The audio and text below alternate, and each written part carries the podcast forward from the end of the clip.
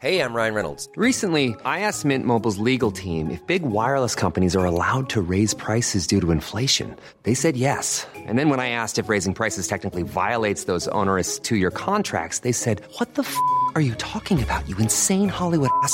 F- So to recap, we're cutting the price of Mint Unlimited from $30 a month to just $15 a month. Give it a try at mintmobile.com slash switch. $45 upfront for three months plus taxes and fees. Promo rate for new customers for limited time. Unlimited more than 40 gigabytes per month. Slows. Full terms at mintmobile.com. Hiring for your small business? If you're not looking for professionals on LinkedIn, you're looking in the wrong place. That's like looking for your car keys in a fish tank. LinkedIn helps you hire professionals you can't find anywhere else, even those who aren't actively searching for a new job but might be open to the perfect role. In a given month, over 70% of LinkedIn users don't even visit other leading job sites. So start looking in the right place. With LinkedIn, you can hire professionals like a professional. Post your free job on linkedin.com slash people today. Oh, looky, looky, look. the biggest show in the country remains the biggest show in the country. This is the Stephen Nolan Show. Stephen Nolan is Northern Ireland's most powerful journalist. Indeed, some people think he's the most powerful person in Northern Ireland. The BBC presenter's name terrifies politicians and senior civil servants. Take your seats in Westminster and play your part in stopping it, if that's what you Oh, oh believe. let's not be silly. Yes, seven. Let's not be silly. Let's not be silly. Let's not be Stephen. silly Yeah. taking your seats in a seven- democratic institution and, The- and, and uh, trying to and stop you something will- you don't and believe will, in. of course. He's exposed some of the biggest scandals of recent years and is one of the BBC's highest earners. Why would I ask? I was finance minister at the time. Why would you ask? Yeah. You're the first minister of our country. This Why, is a I- scheme which has cost Yes, a scheme which Jonathan kept open for a and period you of still weeks. haven't asked what the delay No, because is. Jonathan hasn't spoken to me for a long period of time. I'm talking about you And asking he- on behalf of the public. Do you not want to know? He's massively controversial.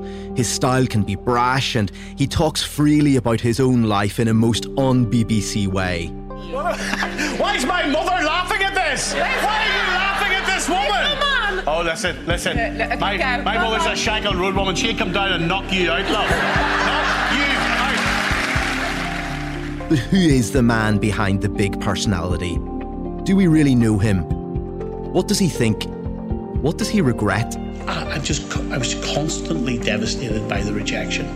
I got very down. I felt I was worth nothing. I was constantly crying. In this episode of The Bell Tell, for the first of two in depth interviews, I've gone to BBC Broadcasting House where I'm joined by a man who has just come off air.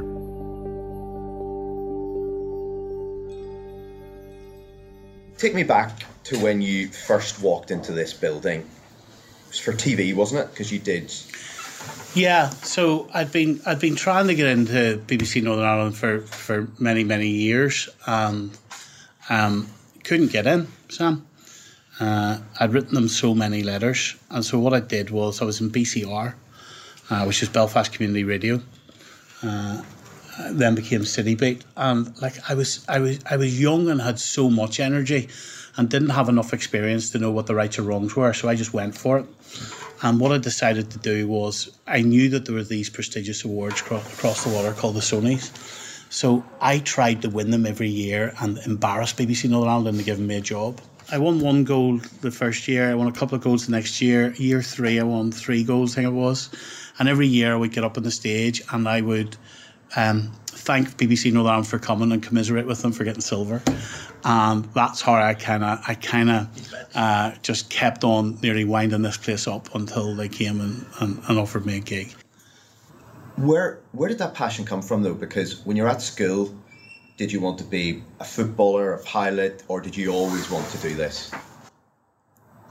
So my my schooling experiences um, have been pretty profound for me.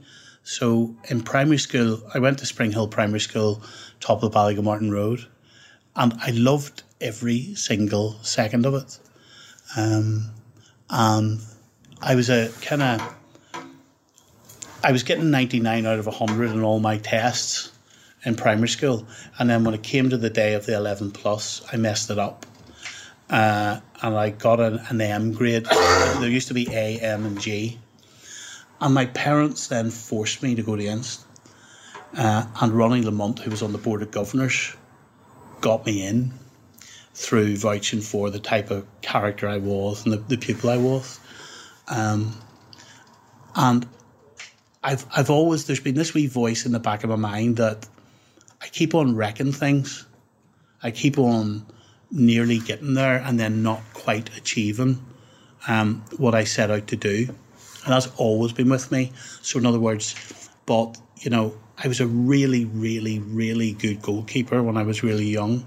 Like really good and played for this team called Bloomfield Youth and they used to, they were just they were brilliant. We we're talking 10, 11 years of age. But I got myself so fat that any skill I had as a goalkeeper, uh, I, I, I, I, I couldn't move. So I wrecked that. After I'd won the trophies for being player of the year and all of that, I got myself so fat that I wrecked that. Then in primary school, um, uh, I was this grade A student and then messed up the test on the day. Um, so I, that that wee voice is always in my head. So then I go to Inst, and there is this life changing moment for me where, um, from the moment I walk in there, and funny enough, didn't happen in Queens. When I went to Queens, then later on, I didn't. Well, it didn't have the impact on me. But when I go to Inst, there's this world of opportunity where that school kind of just instills in you what do you want to do? This is a pretty special place to be. Um, and all these rich kids were around me. Some of them are my very, very closest friends. Um, and I saw, I saw the money they had. I saw the wealth that they had. Um, I very quickly compared that to the money we didn't have in our family. Um, and if I'm being honest, I wanted it. I wanted it for security. I wanted it for the, opportunity that I, I saw that, you know, whatever their families wanted to do, they could do it. And meanwhile, you know, uh, by that stage, I was I was working at a petrol station Friday, Saturday, Sunday night, and I was lending my dad money at the end of the week because he didn't have any money. Um, and Inst just opened up, just it just instilled in me. Um, you're in a special place now, and if you want to make it, you can. Well, about 16, 17 years of age, uh, I listened to Gerry Anderson uh, on the radio, and I, like just certain people can I, I become very, very attached to, and I just thought that Gerry was a genius. And then it, it was partly to do with Gerry, but also there was just something switched in me, and I said, okay, I really, really want to do journalism, and I want to ask questions, and I want to, you know, do all of that kind of stuff. So what, what, what is it about radio that you wanted to do? I mean, I'm, I'm still, I'm still not clear about that. I love talking to people and bantering with people. Um, if I if I'm to answer that question honestly and not make it up, right? I don't know why but I know it was in my head and there was nothing else. As soon as I left the teacher thing, I was about 15, it's the only thing I wanted to do. And the barriers were huge. So, you know, there was something inside me. I don't know is the answer, but there was something inside me where I was not letting it go. You know, and some of the some of the things that some of those brick walls that were up against me, like I remember um, I remember quite a senior figure uh, in, in the media at this time, um, me going up and saying, hello, mister, just to try to say, please, can I go in and work for free in there? And I'm just turning his back at me and walking away, and me shouting his name, Mister, Mister, Mister, and he just kept on walking. Like I was devastated. I was, I'm just, I was constantly devastated by the rejection, to the point where it made me ill. I got very down. Um, I felt I was worth nothing. I was constantly crying. There was this innate uh, desire that this is what I wanted to do, and therefore, and like you know, failure is a big word in my life, but I felt like a complete failure. That this is when you've asked me why I want to do it, I don't know, but I know how it felt when I couldn't do it, uh, and it never entered my entered my mind to do anything else. Here we are, sitting in floor five, BBC Northern Ireland. Head of BBC Northern Ireland normally sits through that glass door. You're still in your forties. You must feel like you've made it now. You are the most influential broadcaster in Northern Ireland, the most influential journalist in Northern Ireland. Don't that at all. Why not? Um, I find it very difficult to accept that I'm successful. Um, uh, so, so failure for me is not having a family. Failure for me is not having kids. Um, and so when people talk to me about success, it depends what you're talking about. You're talking about professionally, you're talking about personally. Well, you've poured yourself into your work. I mean, you work mammoth hours. It's one of the reasons why you earn so much money because you're working multiple jobs. You've got a production company. You fly the weekends to Manchester to do Five Live. All of that stuff. So you have obsessively followed work to an extent that most people do not do. So it's clearly something that you wanted to do. You're an intelligent person. You chose to do this. So in that field, you're clearly hugely successful. Um, momentarily, because the the so I am incredibly proud of the Nolan Show and what it achieves. Okay, like it achieves an awful lot, but it is it is so far. Um, it is so big, and it is atypically so big an audience that that does not make me feel safe. That makes me feel unsafe because how do I keep it there? All right. So that's that's that's what I need to try to come to terms with, so that I can relax. So the the the the audience in the mornings at nine a.m. Like it is a huge audience, and it should not be there because graphs ty- typically radiographs throughout the UK have a particular trend, and the trend of where the Nolan shows the Nolan show is the peak audience of anywhere in Northern Ireland by a vast, vast amount. Okay, and my obsession is how do I keep it there, and uh, do I enjoy it being there? Momentarily every day, yes, we all have ego, and I get a wee bit of a kick out of this is the biggest radio product that there is in Northern Ireland. But the majority of my thinking is how do I stop that falling down to where it should be?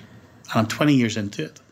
And yet, the biggest broadcasters, the most successful people in any field, at some point go into reverse, and the success they've had ends. Nobody Absolutely. forever. So, Totally. have you thought about that? Oh, yes.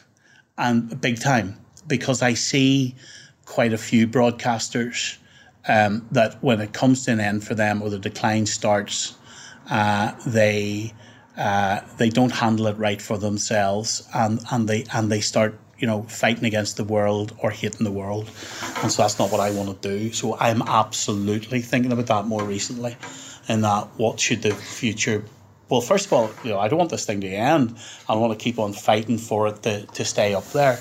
But I do think, I do think that there are so many people shooting at me that one of them's going to hit the target somewhere along the line.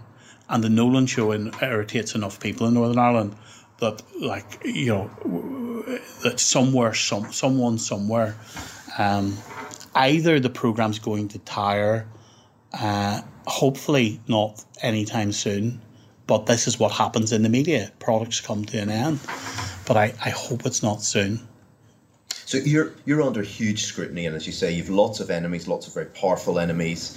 But the other aspect of it that you've referred to there is that the program could just tire. There's a huge amount of energy involved in that program. Yeah. I've just sat through an Yeah. hour and a half of it. I've seen it from both sides of the glass there.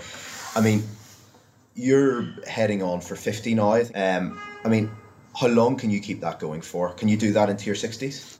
I certainly couldn't do that radio show and a live television show and Five Live and a TV production company into my 60s. Um, I definitely couldn't.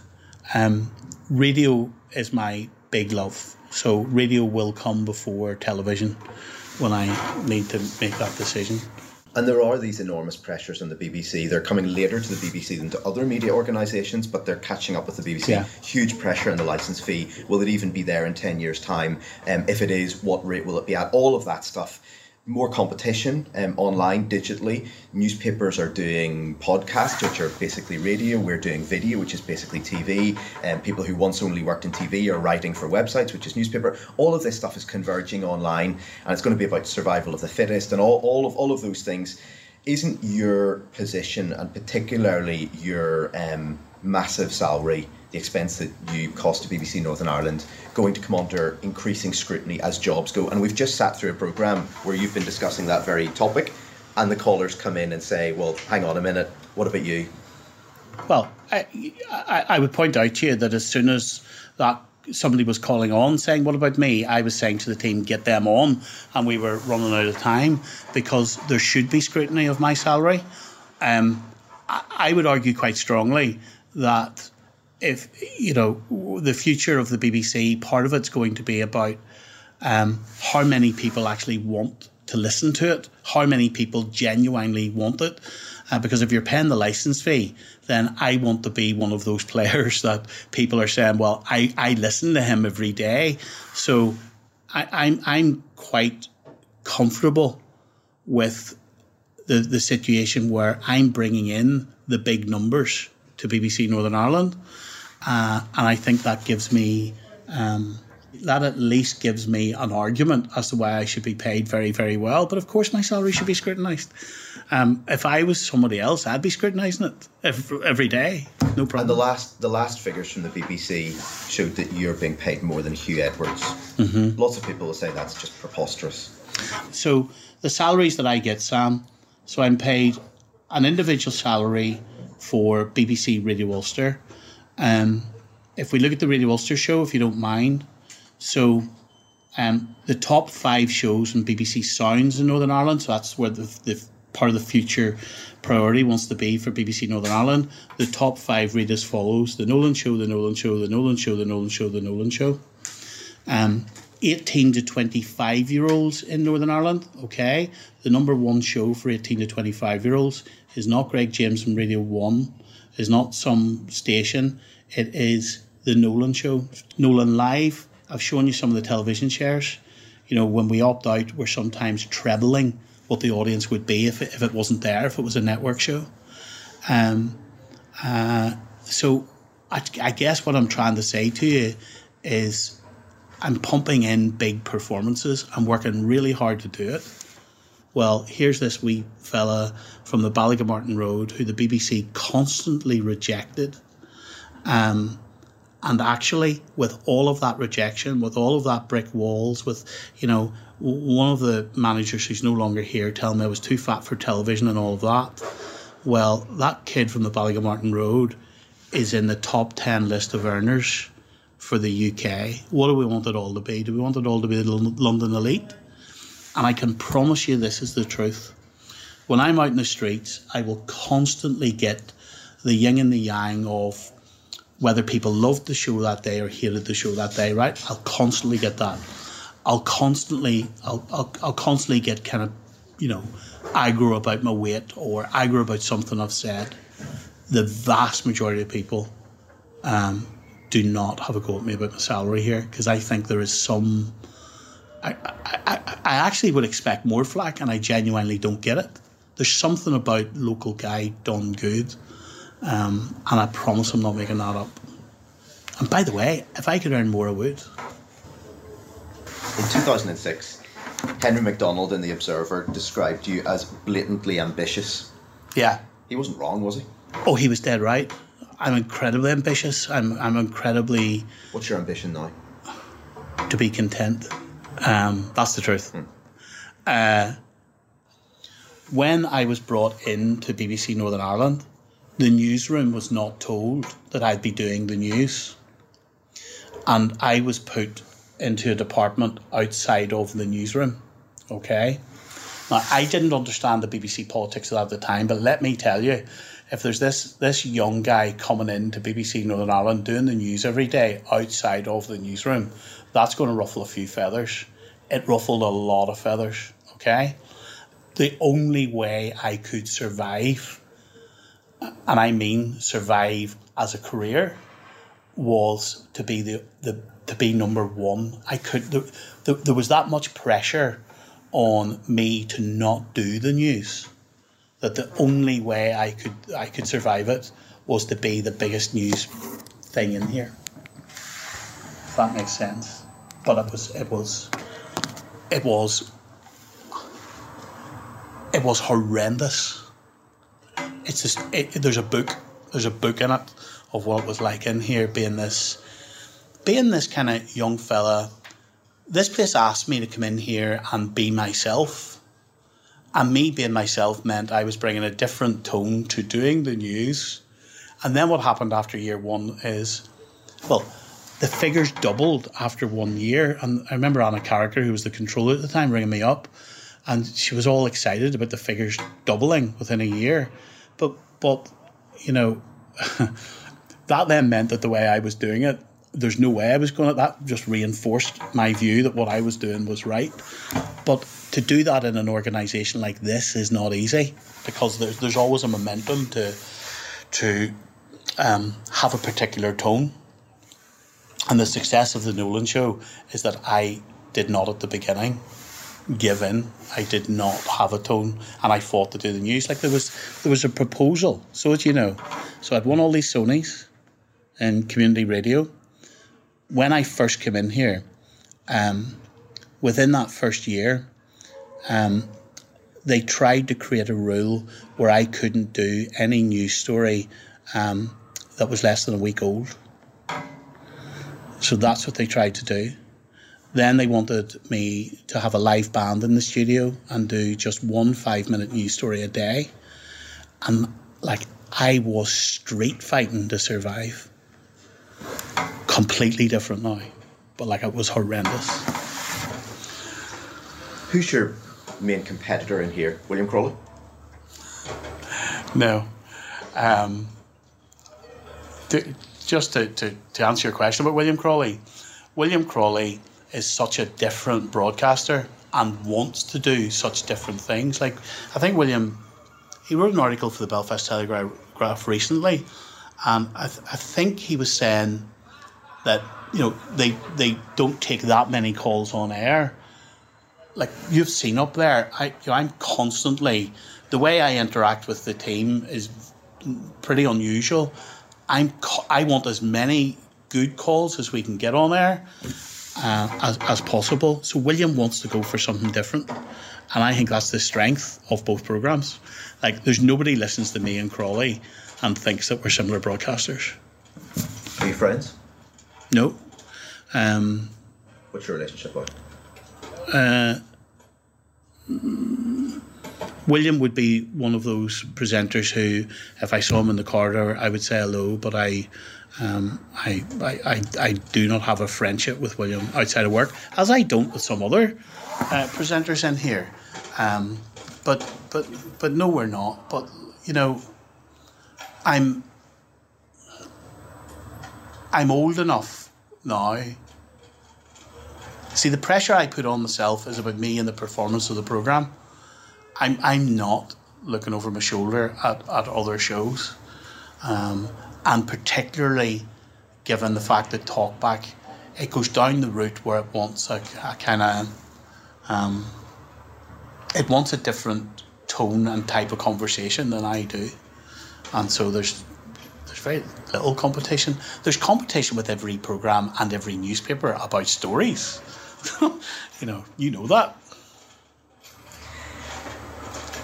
One of the big criticisms of you from the outset and it's as true today as it was when you came into this building for the first time, I think, is that you are about getting ratings. So it's about getting listeners, and that's a big part of broadcasting.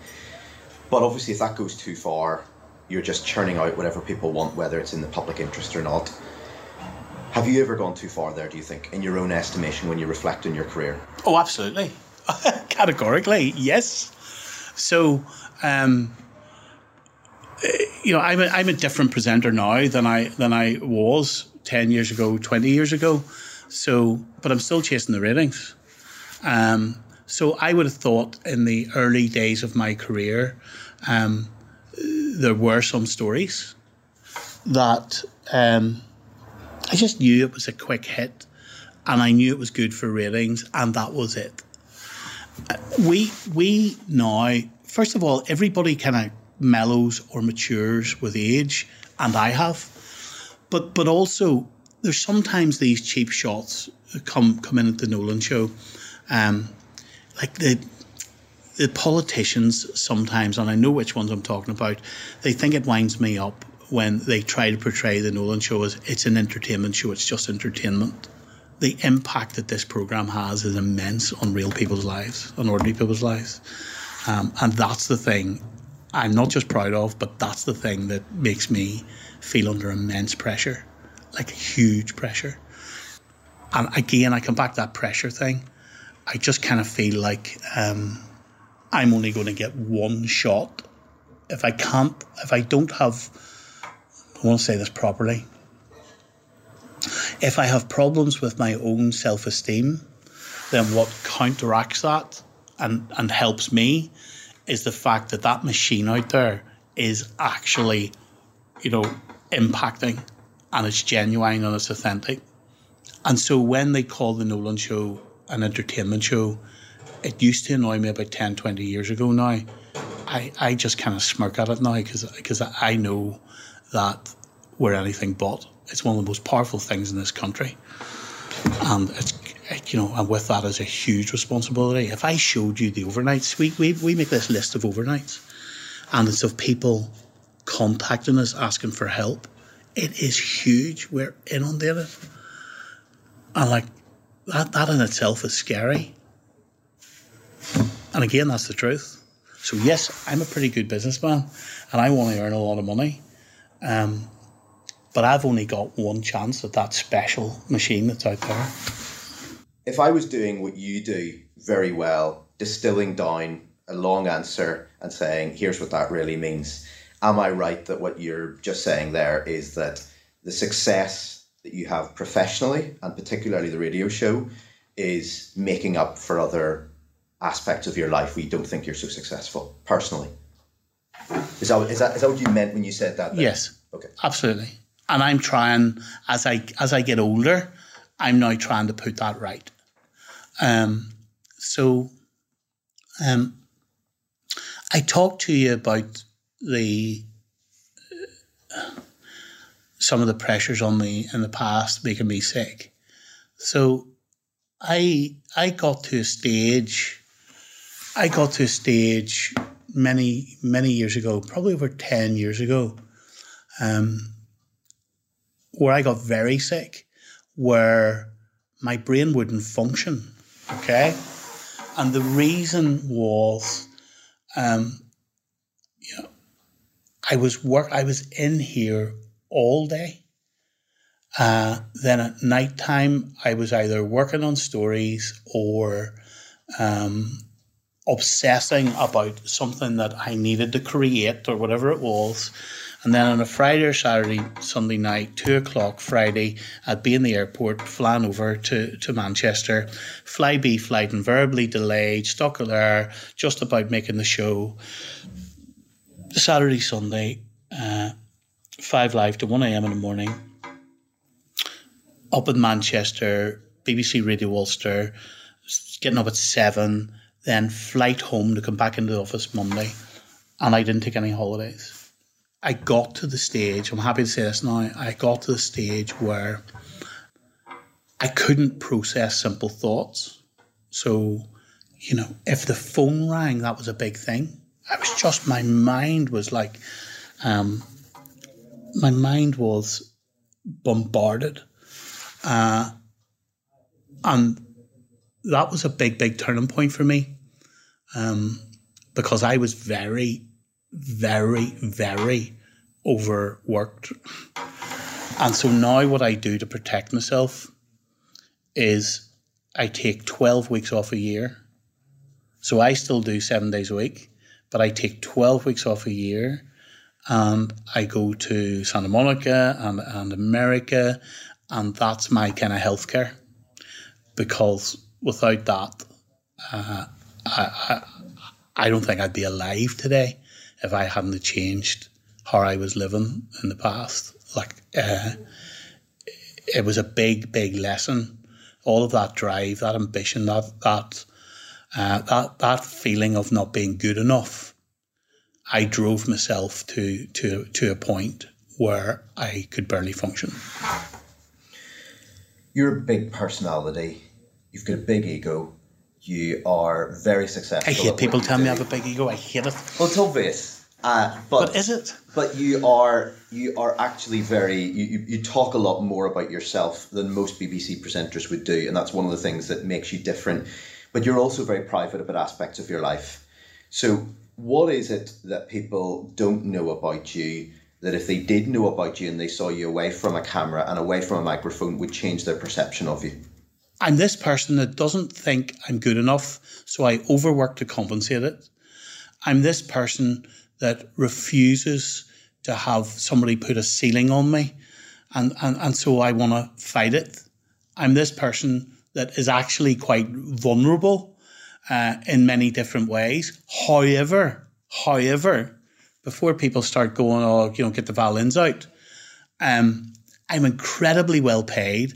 I've got a, I've got an incredible job. I'm in the best broadcasting organization in the world. I'm I'm trying to hold down a job like anybody else. And as the program gets bigger, it's harder to hold down.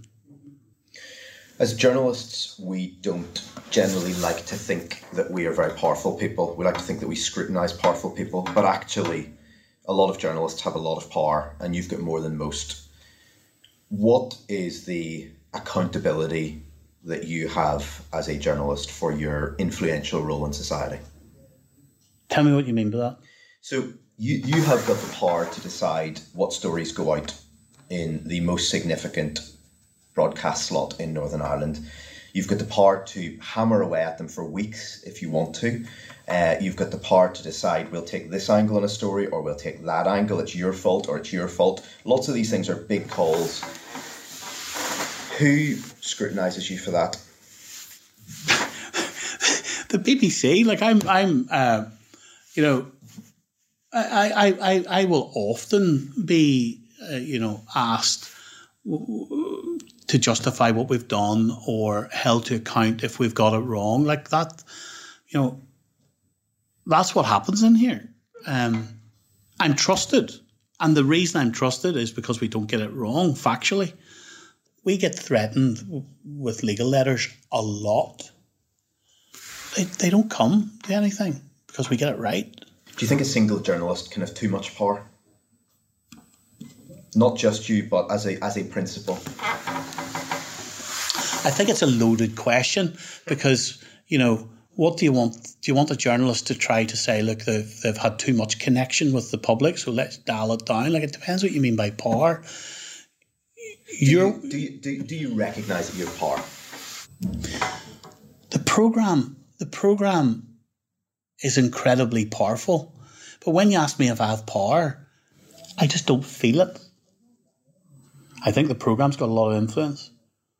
And I think I've got a lot of responsibility. I don't feel it. I do not feel powerful. You looked at me there as if you don't believe me, right? Um, I think you're in a very powerful position being able to go home and use whatever salary you have to spend your money on your kids. For me, that's power. Um, and I'm powerless that way. So there's different ways to look at these things.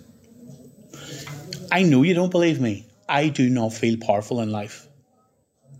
And I do not feel successful in life. And the crutch that I have is I've got a program and a team that can do incredible things. Well, let's let's let's talk about Stonewall and also about the Bobby Storey funeral. I mean, those are those are two of the most controversial things you've been involved in. What what was the sort of pressure you came under internally, externally, whatever? What I can tell you is with that Stonewall story, right? Um, all I got in here was support. The Bobby Storey thing is, you know, needs analysed. So here's, you look at, rightly or wrongly, Boris Johnson couldn't go anywhere without being challenged about some parties he had had behind four walls. Matt Hancock in the jungle was just more recently there, was still being kind of pilloried by the people inside, or at least ask questions. And all I did, in my view, was I didn't I didn't wither to the to the suggestion that when you know people running our country took to the streets in contravention of their own guidance for a former member of the IRA that that was a 20 minute story and I did not wither uh, and the reaction from that so when you have a political machine like Sinn Féin uh, trying to punish you for doing that story and that's what they're doing okay so they're boycotting us as the DUP boycotted us for three years over RHI, that's where the Street Fighter comes out in me. And that's where I say, absolutely, the Nolan show um, would do it again and again and again. Um, and to come back to that Sinn Féin thing, like, that will never, no matter what political party, you talk about power, okay, here's the answer. The Nolan show is powerful enough that no matter what political party tries to boycott us, that program will prevail because of the might of it. So if, if Sinn Féin never come on your program again, you're not going to change the way you do things.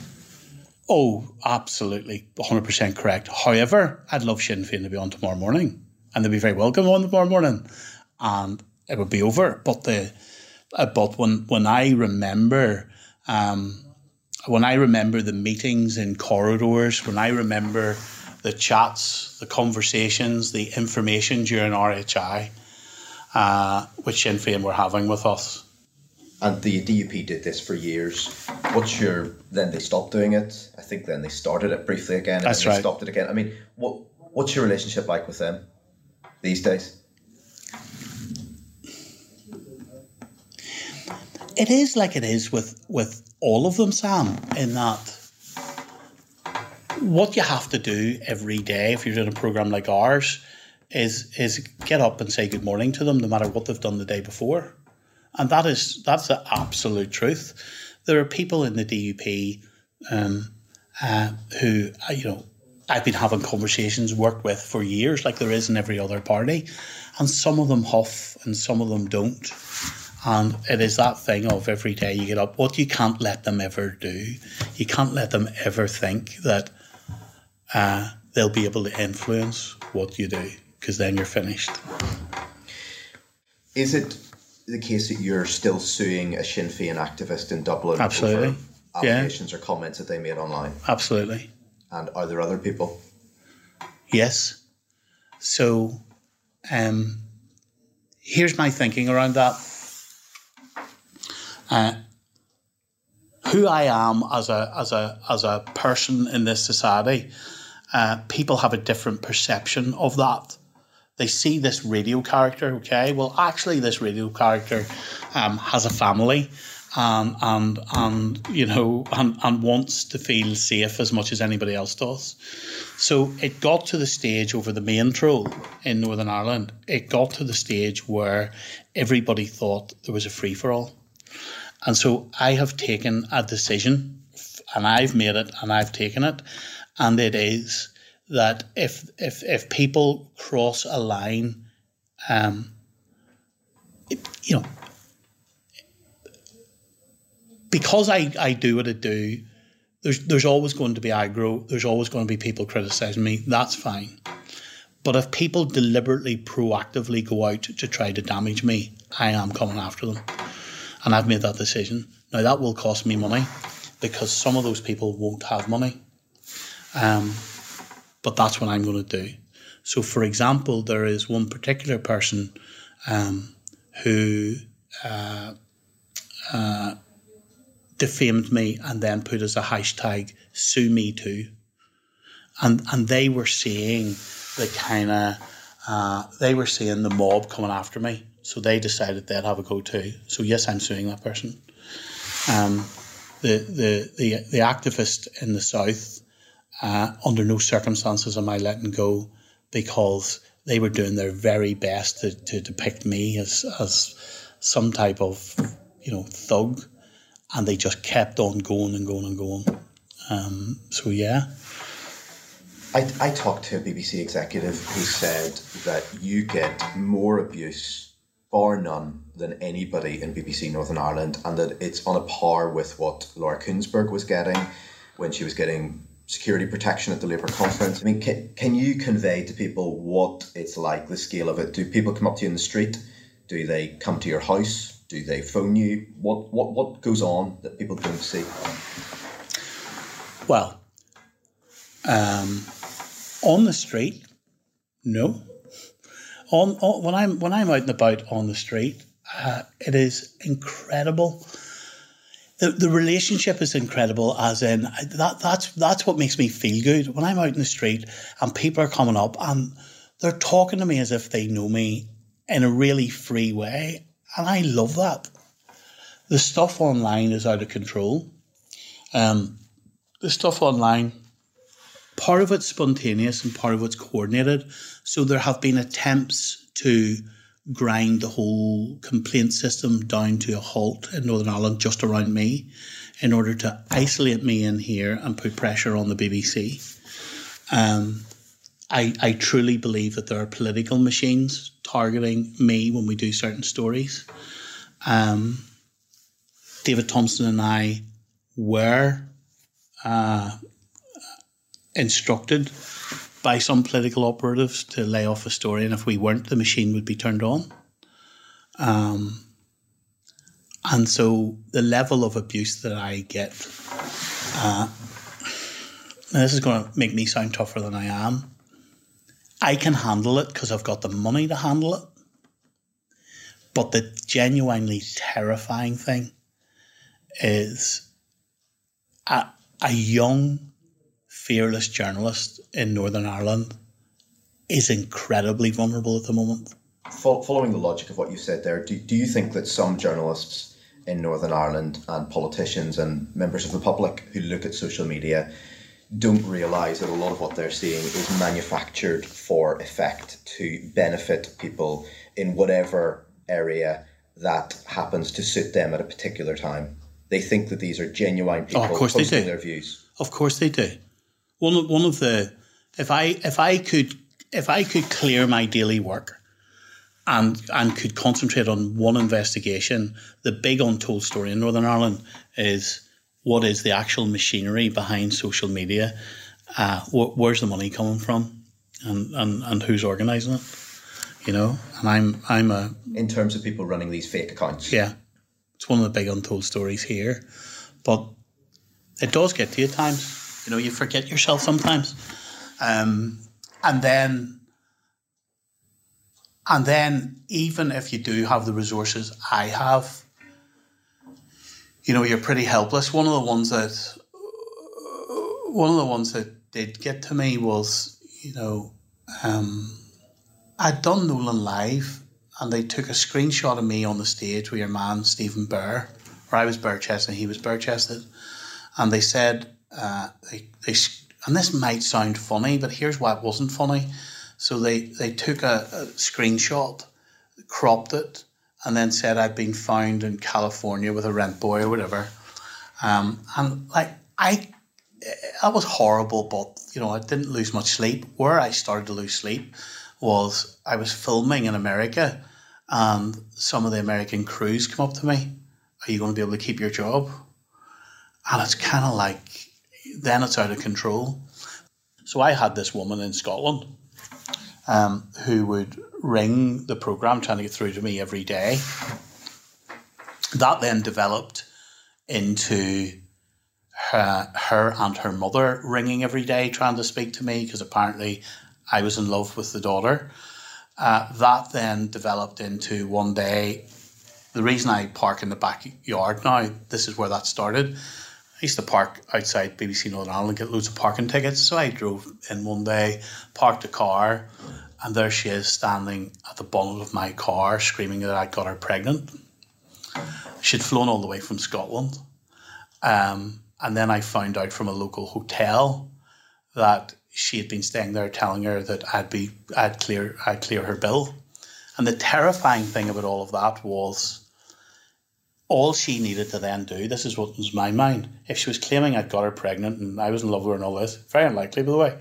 Um, what if she said I hit her? What if she, said, you know, you're that vulnerable to those individual stalkers? But this whole online thing's a completely different game. They're out to destroy you. Do you ever worry about your security? Um, no, because I've pretty, I've I've got my my house pretty secure and set up, you know, properly. So if anybody comes to that house, there's, there's there's more cameras around that house than there is in the BBC studio. You know, um, I don't. I just people people are in some. I worry cases, about my mum. Okay. So I was in I was in town dropping off my mum with her wee friend Aris. I drop them off in town every Saturday. Um, and one of the anti vaxxers came up and started screaming in her face. And so I, I worry about that. I mean, you're you're being presented in certain quarters by some Republicans, some nationalists as a bigot, as Mhm. sectarian. I mean, th- those are very dangerous allegations in Northern Ireland, and people have been attacked for that sort of thing in the past. If people actually believe them, and clearly some people do believe this stuff, genuinely believe it. And in some cases, as you say, because they're being given stuff that's partial or stuff is being misrepresented. I mean, how how serious is that, or is it is it something that can just be dealt with legally and social media companies and BBC executives, etc.? No, I, I, I- don't think the BBC can do very much. The way that I counteract the false claims of bigotry is through the journalism. And the bottom line is, uh, you know, as soon as there is a story about anything in the unionist community, we'll be all over it. If a story merits us doing, you know, the DUP complained that we did, I don't know what they say, X amount of days on RHI. It does not come into our head what community it's from. What comes into our head is it a story? And I am sorry, RHI was a story, and Bobby Storey's funeral was a story. Full stop. And if the, you know, if it means I get described as a bigot because I'm questioning why the gates to Roselawn were locked and people were standing outside it while there was special access, uh, then you know, yeah, I'm paid. I'm paid enough to carry that on my shoulders. I'm paid enough um, that when you know Belfast City Council were on the phone briefing me that it was just an individual within Roselawn that, that, that happened to give all of this access. You know, that doesn't mean I'm a bigot because I'm pursuing that. It's quite vacuous. Few more quick questions. How many calls do you get on a big day in the studio? Roughly. So it varies. Um, on a big day, there only the, there only are a certain amount of lines come in. But okay, the answer to that is we would get four to five hundred calls on a big day, um, between between nine and ten o'clock in the morning. Now, some mornings it's nowhere close to that. It depends on the story. Just like newspapers, whatever, whatever, whatever, whatever the story happens. Some stories. The other thing is some stories, and this is again where I've changed from the early years. So the early years, I was going for the calls. Okay, I absolutely want to get voices on air now, as many as I can. But sometimes we do stories that are not going to be reactive, but they're very, very important. So I, I do want to say this. One of the big, um, one of the big things that I've done right, because I'm as much a producer as I am a presenter. So one of the big things I've done right is to very, very much push back against the media deciding who is intelligent, because define it, right? And at the heart of the core of the Nolan show um, is this principle that we have that, if it's not illegal, and if it's not breaching the, the BBC's guidelines, right, we're probably going to put those people on air. And then you get these stupid people that say, oh, you know, your type of audience, who the hell do they think they are? And that's the secret sauce of the Nolan show. I picked up on two things this morning that I think maybe speak to how you've changed over the years, but tell me tell me if I've got this wrong. There was a caller about refugees and there was a colour attacking politicians. And in both those cases, the populist thing to do would be to string it along a bit, maybe get other colours in supporting them. And you challenged them pretty robustly, and you said no politicians are not all wasters, or whatever it was you said. And you explained why refugees come here and the sort of situations that they're fleeing. Have you? I mean, you, you've you've changed over the years. You've said that you've mellowed. Everybody changes as they get older, as they become more experienced, more confident, comfortable in their organizations, whatever. Is that something that you've done consciously, or is it as you understand more of the world, you realize actually some of this stuff I thought was simple is a heck of a lot more complicated now that I understand a bit of how it works? Both. So I wouldn't be the most knowledgeable person in the world. Um, so I'm very much, you know, I'm, I'm, you know, with experience, I'm gaining knowledge, um, and I'm also growing up.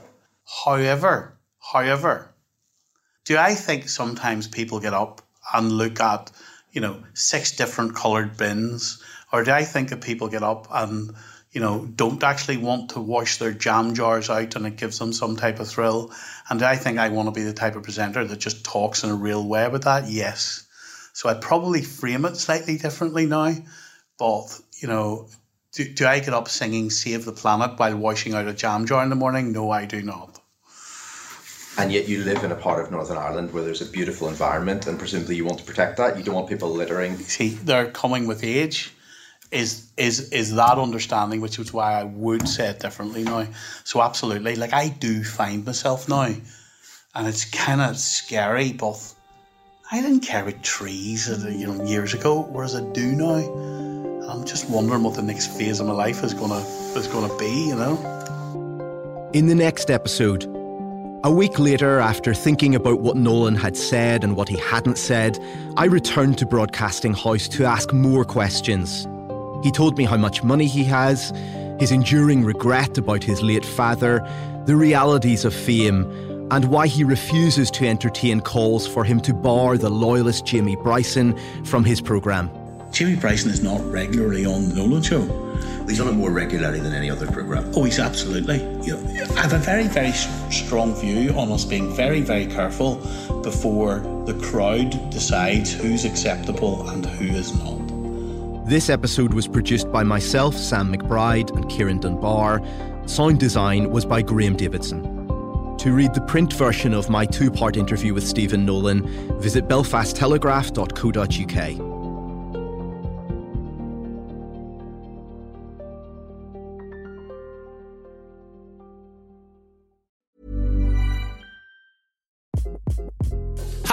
this is Craig Robinson from Ways to Win, and support for this podcast comes from Invesco QQQ, the official ETF of the NCAA. Invesco QQQ is proud to sponsor this episode, and even prouder to provide access to innovation for the last 25 years. Basketball has had innovations over the years too. We're seeing the game played in new ways every day.